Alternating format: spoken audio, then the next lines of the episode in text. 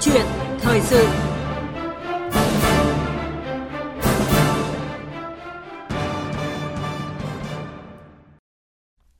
Thưa quý vị, thưa các bạn, những ngày qua, việc phá rỡ công trình số 61 Trần Phú, phường Điện Biên, quận Ba Đình, Hà Nội để xây dựng cao ốc 11 tầng thu hút được sự quan tâm của dư luận.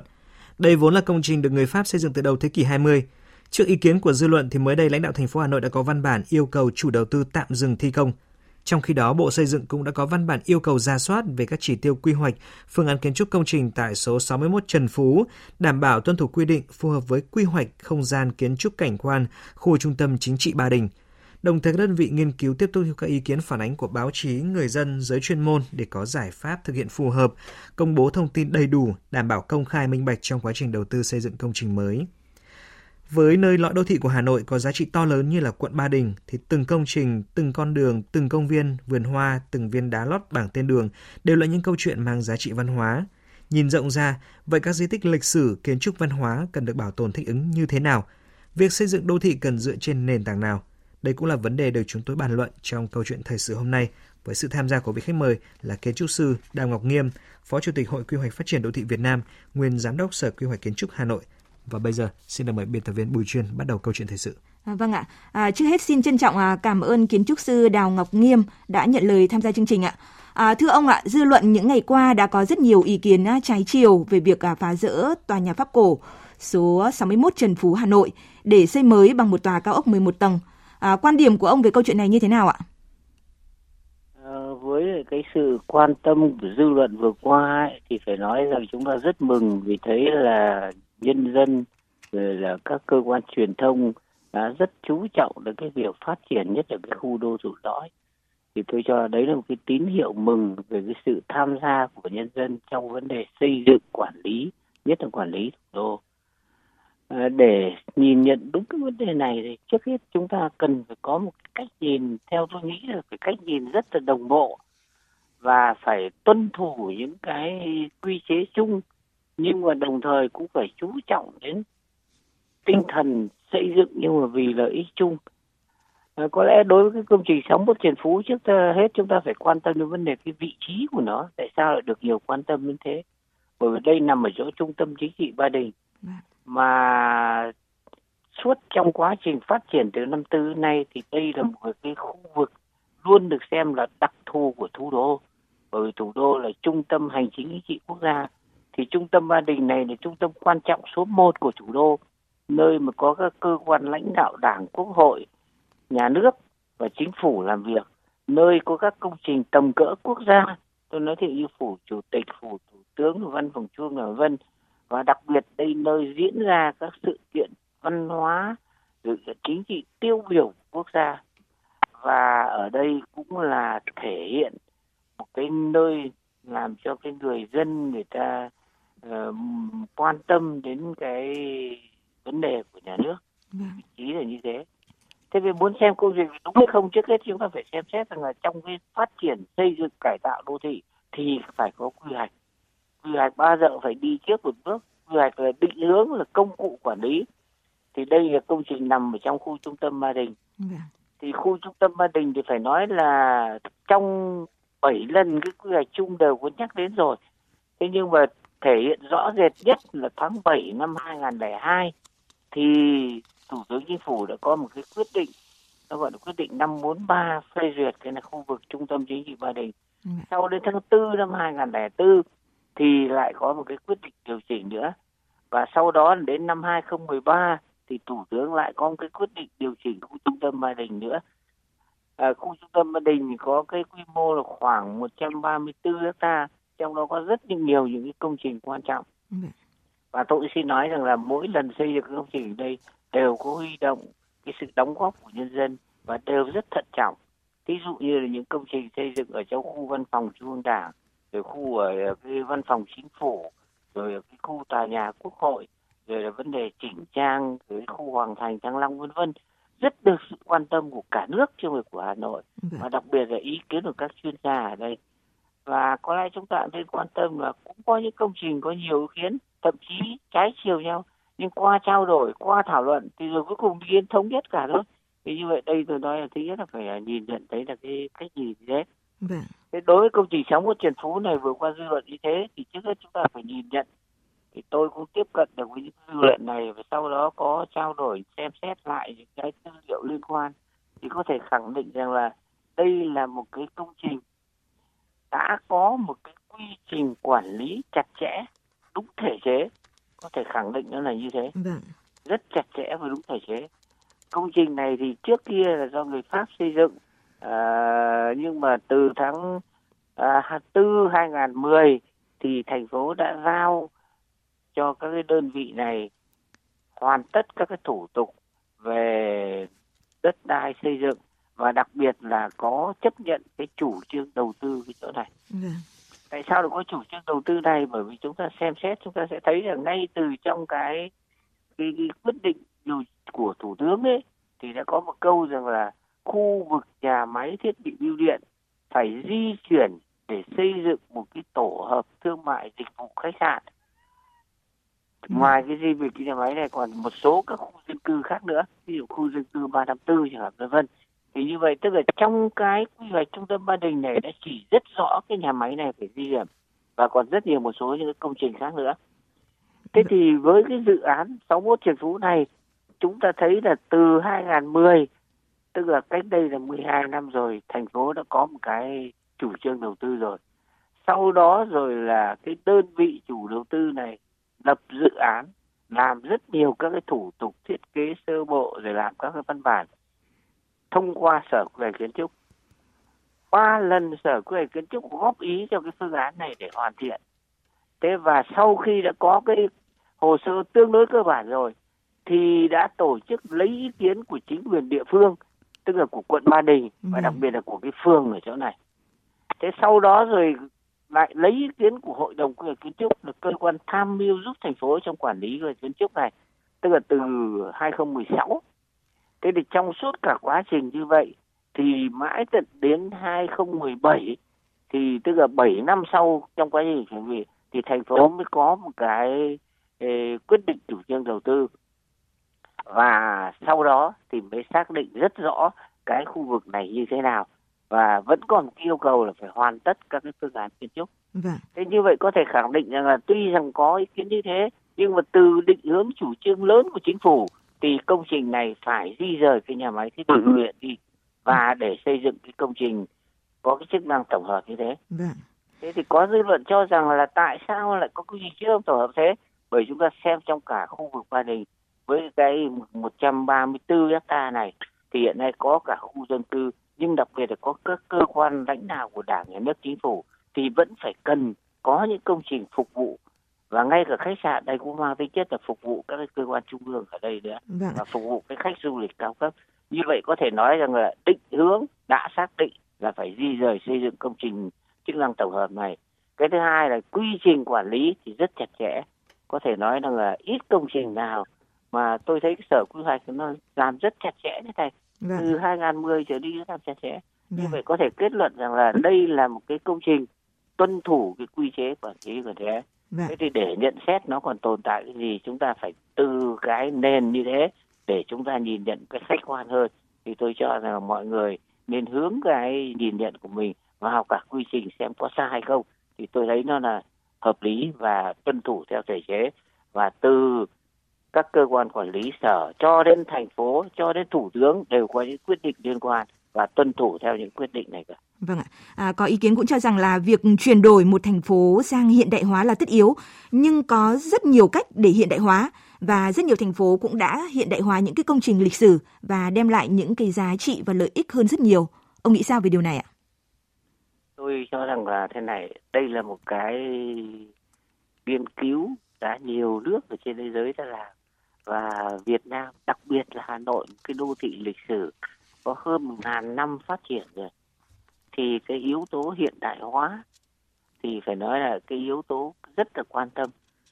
Trong phương hướng kiến trúc ấy, thì cũng đã quan tâm đến công trình này. Thế và ở đây chúng ta thấy là thế này đối với những cái đô thị lịch sử như này thì bao giờ phải quan tâm đến cái hai mảng và Hà Nội thực chất là đã quan tâm đến vấn đề này.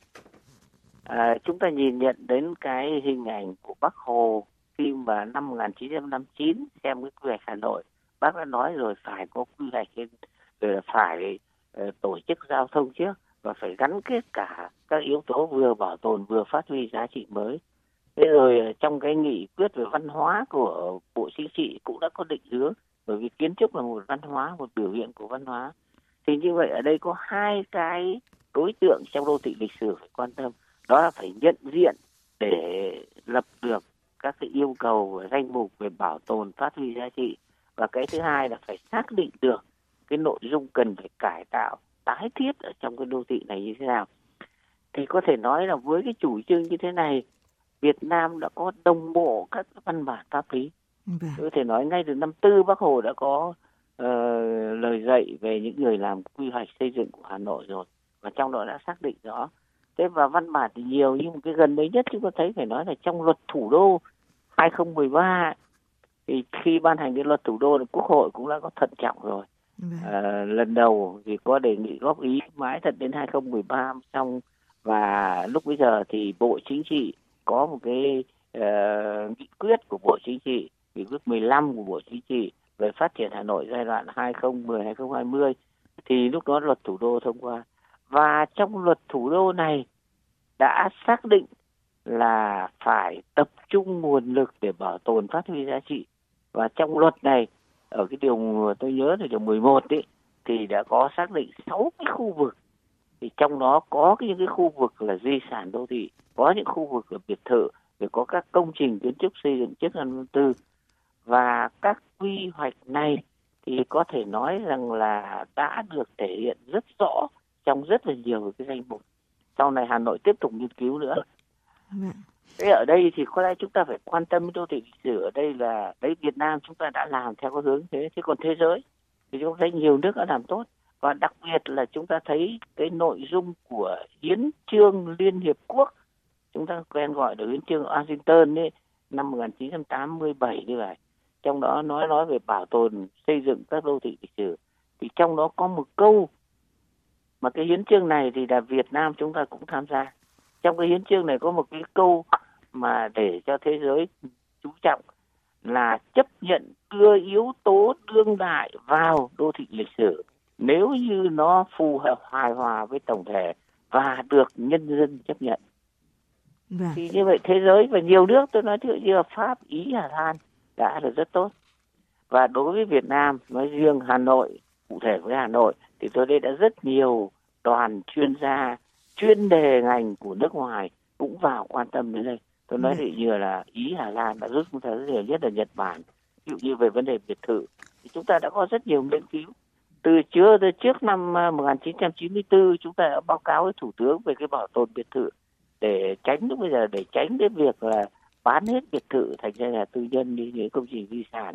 Thế rồi sau đó rồi chúng ta lại có rất nhiều nghiên cứu và cuối cùng chúng ta đã được thành phố đã có một cái quyết định là phê duyệt các cái công trình kiến trúc có giá trị trước năm năm tư theo luật thủ đô yêu cầu và thứ hai là xây dựng danh mục các cái biệt thự ở đây vấn đề chúng ta cần phải quan tâm là thế này đồng ý là có bảo tồn có sen cài nhưng chúng ta phải nhận diện được các cái đô thị nào là đô thị có giá trị lịch sử và thế nào là những cái di sản kiến trúc có giá trị như thế này. Vâng.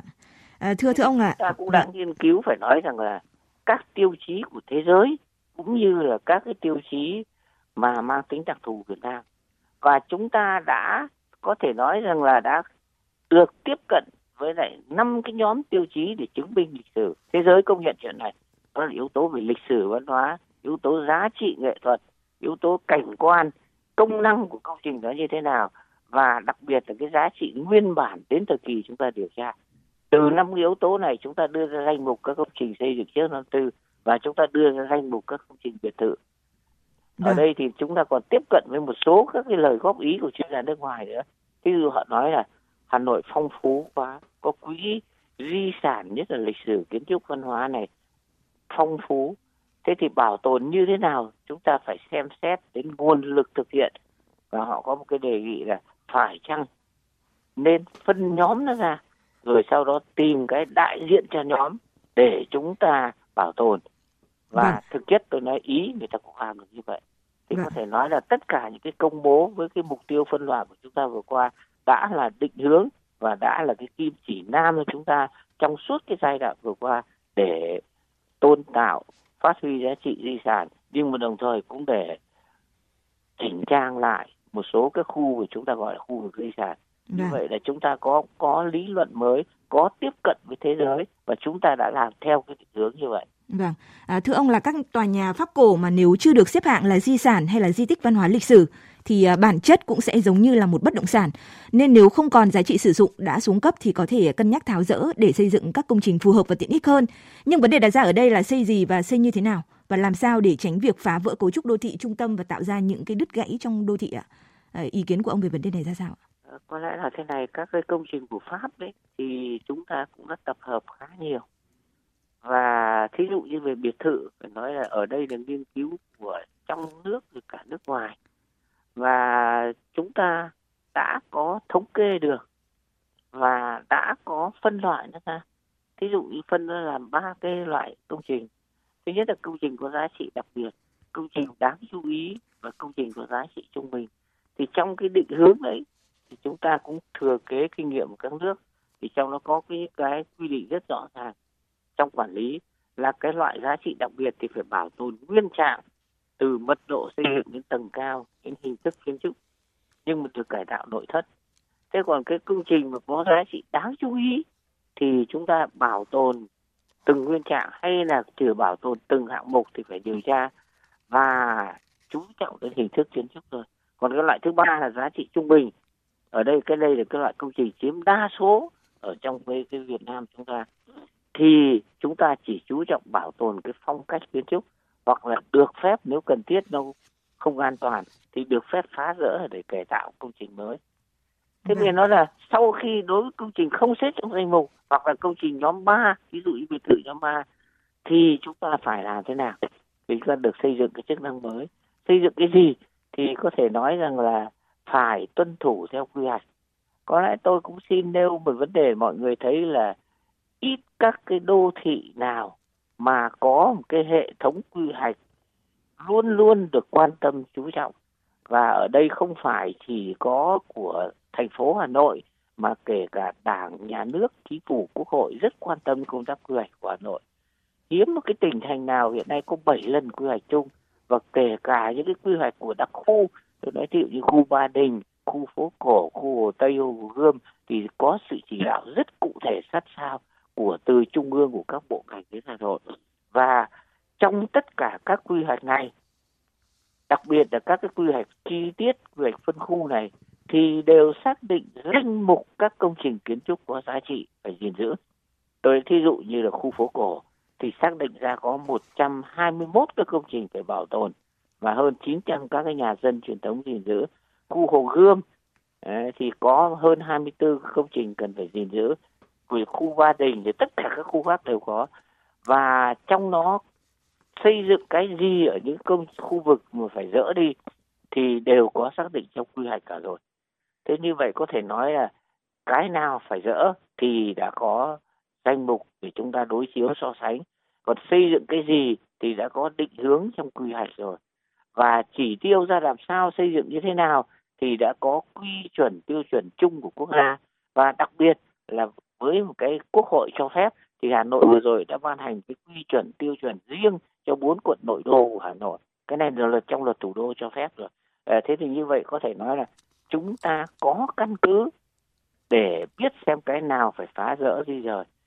Có căn cứ để biết nó nên xây dựng cái gì với các cái quy định về kiến trúc như thế nào, tức là chỉ tiêu xây dựng, mật độ xây dựng tầng cao ra làm sao. Vấn đề chỉ có là tham khảo bằng cách nào, ứng dụng ở đây nó vào thế nào thì là một vấn đề phải khó khăn. Bởi vì rằng là kiến trúc nó không phải chỉ khoa học kỹ thuật mà nó còn là nghệ thuật, nó còn quan tâm đến cái bối cảnh xung quanh nữa, tức là cảnh quan của cả khu vực nữa. Thì đây là vấn đề thuộc về năng lực của những cái người làm các cái dự án của những khu vực này thì đấy là vấn đề chúng ta phải quan tâm vâng à, à, À, thưa quý vị và các bạn, thời gian qua thì nhiều ngôi biệt thự cổ, công trình kiến trúc Pháp cổ nằm ở vị trí đắc địa giữa thủ đô Hà Nội cũng đã bị tháo rỡ và nhường chỗ cho những tòa cao ốc và những dự án bất động sản nghìn tỷ cũng đã gây xôn xao dư luận. Và ngay bây giờ chúng tôi mời kiến trúc sư à, Đào Ngọc Nghiêm cùng quý vị và các bạn à, nghe tổng hợp ngắn của chúng tôi.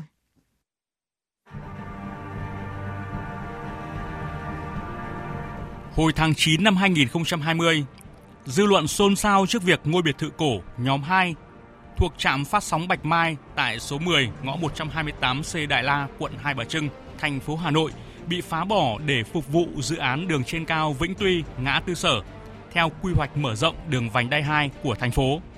Ngôi biệt thự cổ tại địa chỉ số 10 ngõ 128C Đại La được Pháp xây dựng vào năm 1912 làm đài phát tín Bạch Mai.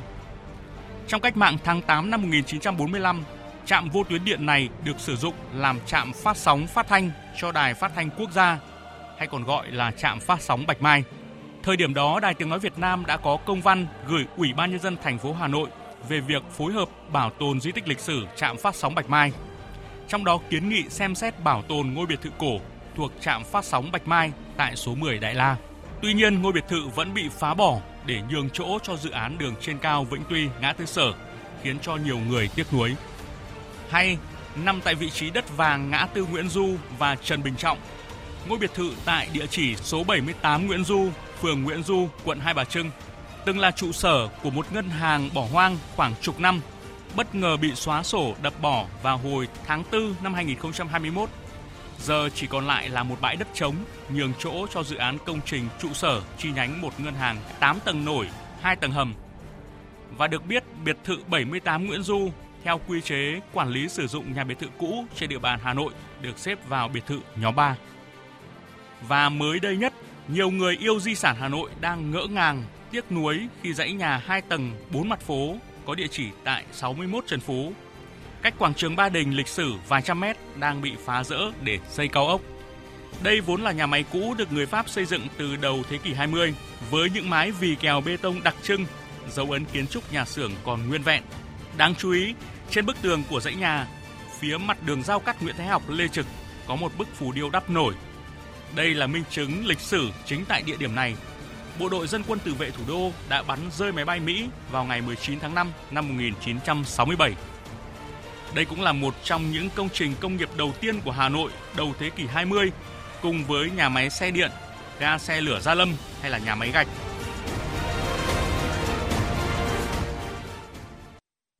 À, vâng thưa quý vị và các bạn, có thể à, GDP à, của Hà Nội à, tăng rất nhiều và Hà Nội cũng có thể à, thu hàng à, tỷ tiền thuế từ những công trình mới. Nhưng Hà Nội cũng sẽ không có được những cái công trình có giá trị à, văn hóa lịch sử như thế nữa. Đối với khu vực trung tâm của thủ đô Hà Nội, những di tích lịch sử, kiến trúc văn hóa sẽ đi về đâu và vấn đề đặt ra là bảo tồn các di sản ấy như thế nào. À, quay trở lại với cuộc trao đổi với kiến trúc sư Đào Ngọc Nghiêm. À, thưa ông là Hà Nội từng có bài học đắt giá về à, xây dựng à, tòa nhà 8B Lê Trực. À, trong bất kỳ một dự án nào trước khi xây dựng thì cũng cần được khảo sát, đánh giá cẩn trọng bởi các đơn vị có chuyên môn hàng đầu trước khi đưa ra cái phương án quy hoạch cuối cùng. Và những công trình kiến trúc có giá trị phải được thi tuyển và đưa ra triển lãm lấy ý kiến của cộng đồng. Ông có cho rằng là dự án phải vì à, lợi ích chung của người dân thành phố chứ không phải là của một nhóm nhỏ nào đó, à, thưa ông ạ? Tôi tôi cho rằng là thống nhất với cái vấn đề mà chúng ta đã nêu, tức là phải vì lợi ích chung phải lấy người dân làm trung tâm và đặc biệt là phải tuân thủ theo những cái quy hoạch và quy chế quản lý. Bởi vì quy hoạch nó là định hướng, nó là công cụ để quản lý. Thế còn trong quá trình triển khai thì vừa qua chúng ta có phải chú trọng đến những vấn đề gì? Bởi vì có những công trình làm đúng hoàn tất các cái thủ tục trình tự, nhưng có những công trình chưa đúng. Thế thì có thể nói là rất mừng là trong lĩnh vực xây dựng này thì Việt Nam chúng ta cũng là xác định rõ một cái quy trình phải làm gồm những bước nào. Và chúng ta có những cái đổi mới để mà phù hợp với yêu cầu hội nhập với tình hình mới. Thì đấy là cái văn bản thể chế đã làm. Vâng. nên thí dụ như hiện nay là là là công trình nào làm phải bước nào thì hiện nay là chúng ta đã có luật lệ rồi quy định rất rõ. Luật xây dựng 203 xong sửa 2013 rồi sửa 2016 sửa 2018 rồi sửa 2020 rồi có các luật về quy hoạch đô thị các luật xây dựng rồi các luật đầu tư rồi luật đất đai luật bảo tồn di sản vân như vậy tất cả các luật này đều có nói. Thế thì tựu chung lại chúng ta thấy là có bốn cái bước mà chúng ta phải làm đối với một cái công trình. Chứ chúng ta phải xem phân từ cái cách phân loại dự án mà quốc hội đã có quy định chúng ta phải xem nó thuộc loại gì A, B, C loại quốc gia đặc trưng để có cách quản lý với nhau. Thứ hai là phải qua một giai đoạn chuẩn bị dự án. Trong giai đoạn này thì phải đi khảo sát thực tiễn. Phải có một cái thiết kế. Mà thiết kế thì phải tùy theo quy mô mà có thể một bước hay là hai bước, tức là thiết kế sơ bộ, thiết kế xây dựng. Sau đó phải được thẩm định đã. Thế sau đó mới triển khai quy trình, cấp phép rồi giám sát, vân vân. Thế bước thứ ba là chúng ta thực hiện dự án. Và bước thứ tư, tức là khi xây dựng xong, phải nghiệm thu phải kiểm định lại rồi trước khi đưa vào quản lý thực tế. Vâng. như vậy có thể nói rằng là trong hơn 150 cái quy định trong luật xây dựng nói rất chặt chẽ về từng điều một. Vấn đề chỉ cái là giám sát để thực hiện theo những điều này. Vâng. thế còn công trình nào phải thi tuyển thì phải nói là ngay từ năm 96, 98 chúng ta Bộ Xây dựng đã có một cái hướng dẫn. Tức là tiêu chí nào để được làm người thiết kế nữa này về kiến trúc sư và công trình nào phải thi tuyển, hướng dẫn rất rõ, bộ quản lý ngành và bộ xây dựng. Thế và đặc biệt gần đây là cái luật kiến trúc mà quốc hội thông qua 2019 đó, thì trong nó cũng có quy định về những công trình phải thi tuyển. Thì tôi nhớ rằng là trong đó có những loại công trình, ví dụ như là công trình công cộng, cấp đặc biệt cấp 1 hay là các công trình tượng đài, công trình văn hóa truyền thống. Và đặc biệt là có một câu là các công trình là điểm nhấn được xác định trong quy hoạch hoặc trong thiết kế đô thị thì dứt khoát phải thi tuyển. Vâng. Thế gần đây chúng ta thấy là công việc này cũng đã có một số nơi rất tích cực làm. Tôi là thí dụ như khu vực xung quanh Hồ Gươm, một cái cột mốc cây số số không thôi cũng tổ chức thi tuyển. Sau đó rồi cũng lại tổ chức là là lấy ý kiến nhân dân cái cầu cần đương đạo chẳng hạn. Gần đây chúng ta cũng phải làm như thế thi tuyển được phương án rồi thành phố rồi nhưng ý kiến có dư luận thì tiếp tục thi tuyển nữa lần nữa để chọn phương án mới như vậy có thể nói rằng là thi tuyển là việc cần. Quá trình đầu tư xây dựng lập dự án phải tuân thủ theo pháp chí nhưng ở đây chỉ có vấn đề là người thực hiện cái thiết kế như thế nào và cái giải pháp nào để có đông đảo nhân dân để dư luận báo chí được biết để tham gia. Và sau cùng nữa là thái độ các cơ quan chủ đầu tư của người quản lý tiếp thu các ý kiến đóng góp như thế nào thì để nâng cao cái chất lượng giá trị của công trình lên và đồng thời cũng để tạo một cái điều kiện là nhân dân được hưởng thụ những yếu tố truyền thống như cả yếu tố hiện đại đó thì vâng. đấy cái chúng ta phải quan tâm. Vâng ạ, thưa ông là hiện Hà Nội cũng đã phê duyệt quy hoạch thủ đô à, giai đoạn 2021-2030 với yêu cầu lập và thực hiện quy hoạch trong giai đoạn tới cần phải tích hợp đa ngành, đa lợi ích. À, theo ông thì làm sao có thể đảm bảo tính công minh lợi ích tổng thể của dự án và Hà Nội cần rút ra cái bài học gì để vừa phát triển vừa giữ gìn những cái giá trị lịch sử ạ? Ở đây có thể nói rằng là sau cái luật quy hoạch 2017 có giá trị uh, 2019 ấy, thì hơn 3 năm nay chúng ta thực hiện. Thì đây tức là một cái đổi mới trong quá trình phát triển của Việt Nam chúng ta. Thì đây là một cái luật tích hợp trong tất cả các cái quy hoạch phải tích hợp cả lại. Thế thì qua 3 năm rưỡi hiện nay quốc hội đang có một đợt giám sát về văn bản quy phạm pháp luật để thực hiện từ sau khi có luật quy hoạch ra đời. Quốc hội đang giám sát đi tất cả các tỉnh thành làm việc với tất cả bộ ngành và sơ bộ đã thấy có những cái kết luận để có những cái tiếp tục đổi mới nữa. Mà cái vâng. đổi mới trong quy hoạch đổi mới trong kia chứ quản lý xây dựng thì phải nói là Việt Nam chúng ta đã làm. Thì ở giai đoạn đầu chúng ta tuân thủ hoàn toàn tương ứng với các nước xã hội chủ nghĩa. Nhưng sau đến đổi mới chúng ta lại có những điều chỉnh phù hợp và vừa rồi cái luật quy hoạch này là một cái bước đột phá. Thế thì đây là một cái bước đột phá. Nhưng kết quả thực hiện chúng ta phải thấy là nó minh chứng là còn những vấn đề tồn tại.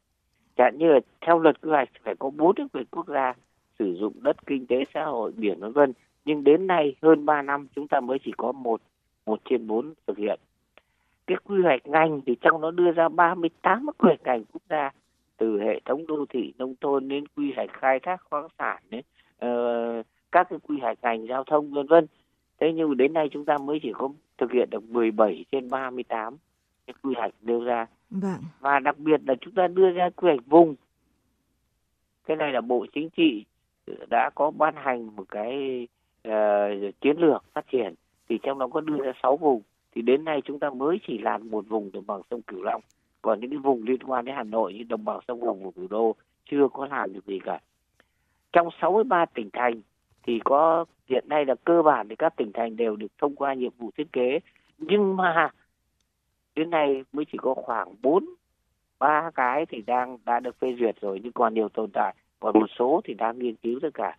Riêng Hà Nội thì phải nói rằng là là một cái đơn vị mà có cái nhiệm vụ thiết kế thì với, mới được phê duyệt tháng 3 vừa mới tháng 3 2022 xong. Và trong cái nhiệm vụ khi thủ tướng duyệt là phải xong cuối 2022 vâng. đây là một cái yêu cầu rất phức tạp vâng.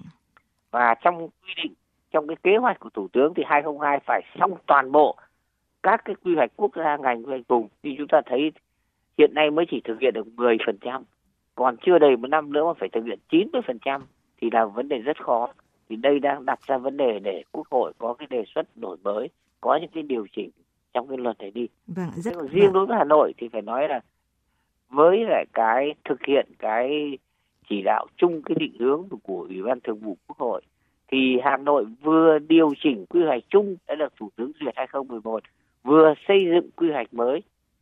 Thì như vừa rồi chúng ta là làm cái duyệt cái quy hoạch phân khu hai bên sông Hồng chẳng hạn là thực hiện theo cái quy hoạch chung. Chứ còn quy hoạch mới thì tất cả nó tích hợp vào trong quy hoạch này. Thì đây là cái thách thức lớn đối với Hà Nội. Trong quy hoạch của Hà Nội được duyệt ấy, thì chúng tôi cũng có tham gia chúng tôi mới nhìn nhận thấy thì đây là một cái yêu cầu rất mới đối với Việt Nam. Vâng. Hiếm nước có cái quy hoạch tích hợp như thế này mà lại tích hợp nhiều như thế. Trong quy hoạch của Hà Nội yêu cầu phải tích hợp 39 các cái lĩnh vực ngành nghề từ giao thông khí hậu cho đến là uh, khai thác uh, nước ngầm đến kỹ thuật vân tất cả 39 các ngành lĩnh vực đến bảo tồn di tích vân. Và phải cụ thể hóa luôn cho 30 địa phương là các quận huyện thị xã đây là việc rất phức tạp và thời gian thì phải còn không nhiều trong cái đó thì lực lượng tư vấn rất hạn chế chúng ta chỉ có tư vấn chuyên ngành thôi dụ có tư vấn về xây dựng có tư vấn riêng về giao thông nhưng có cái đơn vị tư vấn nào để tổ chức lập quy hoạch với yêu cầu tích hợp như thế này thì đang là vấn đề phải xem xét. Vâng. Thế rồi là cơ chế chính sách đối với hội nhập như thế nào để mời được chuyên gia nước ngoài.